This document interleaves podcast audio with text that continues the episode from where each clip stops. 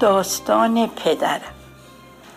پدر من بیست و دو سالش بود بیست و سه سالش بود که با مادرم عروسی کرد. با مادرم عروسی کرد تو خونه دخترموی من که دخترموی من خیلی از پدرم بزرگتر بود. بچه داشت و اینا نوه و اینا. تو کوچه مشاور یه اتاق گرفته بودن اجاره کرده بودن نشسته بودن. وقتی هم که تو اتاقشون هم تو دالون بود. اون وقتا یه دالون بود. می‌رفتی تو دالون. یه اتاق بود که آقایون اونجا میشستن وقتی مهمون مرد داشتن اونجا پذیرایی می‌کردن ازشون که تو حیات و با زن و بچهشون اینا نباشن. آقا اینا پدرم اینا اون اتاق اجاره کرده بودن اون دالونم جلوش بود. بعد پدرم بعد دو سال یا سه سال که با هم ازدواج کردن مامانم هم خیلی کوچیک بوده یازده دوازده سالش بوده.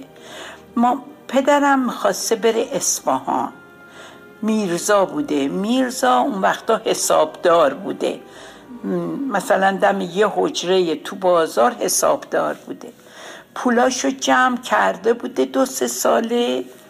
رفته بوده بازار رو دو سه تا دو سه تا گونی نمی‌دونم چهار تا پنج تا اینجور که مامانم می‌گفت. از اول این دالون تا آخر دالون حمال گونی آورد گذاشت. پر پر. پر پر آورد گذاشت و حالا مثلا می‌خواست برا شب عید بره اصفهان ببره اینا رو برا فامیلاش. بعد گوشه یه دونه از این گونیا سولاخ بوده. یه پارچه قشنگ ازش بیرون بوده. بعد پدرم هم می‌خواسته بره صبح پول میده به مامانم. میگه که زین از صدات شما برو با مامانت مادرت که لباس می‌خوای بخری بخر. برای منم دارم میرم اصفهان. اون وقتا منو اتوبوس و اینا نبوده که با اتوبوس برن نمی‌دونم با چی می‌رفته. خلاص مامانم میگه که این پارچه که تو این گونی است اینو بده به من. یه دونه بخر واسه هر کی که می‌خواستی. میگه نه اینو به اسم شازده خانم خریدم. عوض نمیشه این مال شازده خانومه باید ببرم برای شازده خانم. با مادرت برو آدرس بهت میدم کجا خریدم برو بخر. مامانم ناراحت میشه و خلاصه نمیده و میره. میره آقام دو مام طول می‌کشه تا بر میگرده دو مام طول می‌کشه تا بر میگرده مامانم می‌گفت من تا کیای که چشمم دنبال اون پارچه بود. رفتمم گشتیم پیدا نکردم. بعد پدر مامانم میگه خب بابا جون برو پنج تا بخر.